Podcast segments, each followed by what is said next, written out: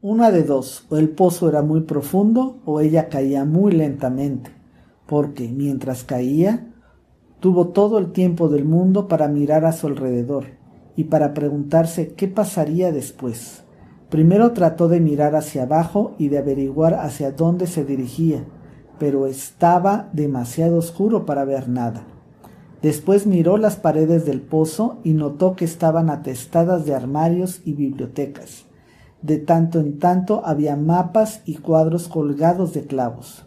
Recogió al pasar un tarro de uno de los estantes.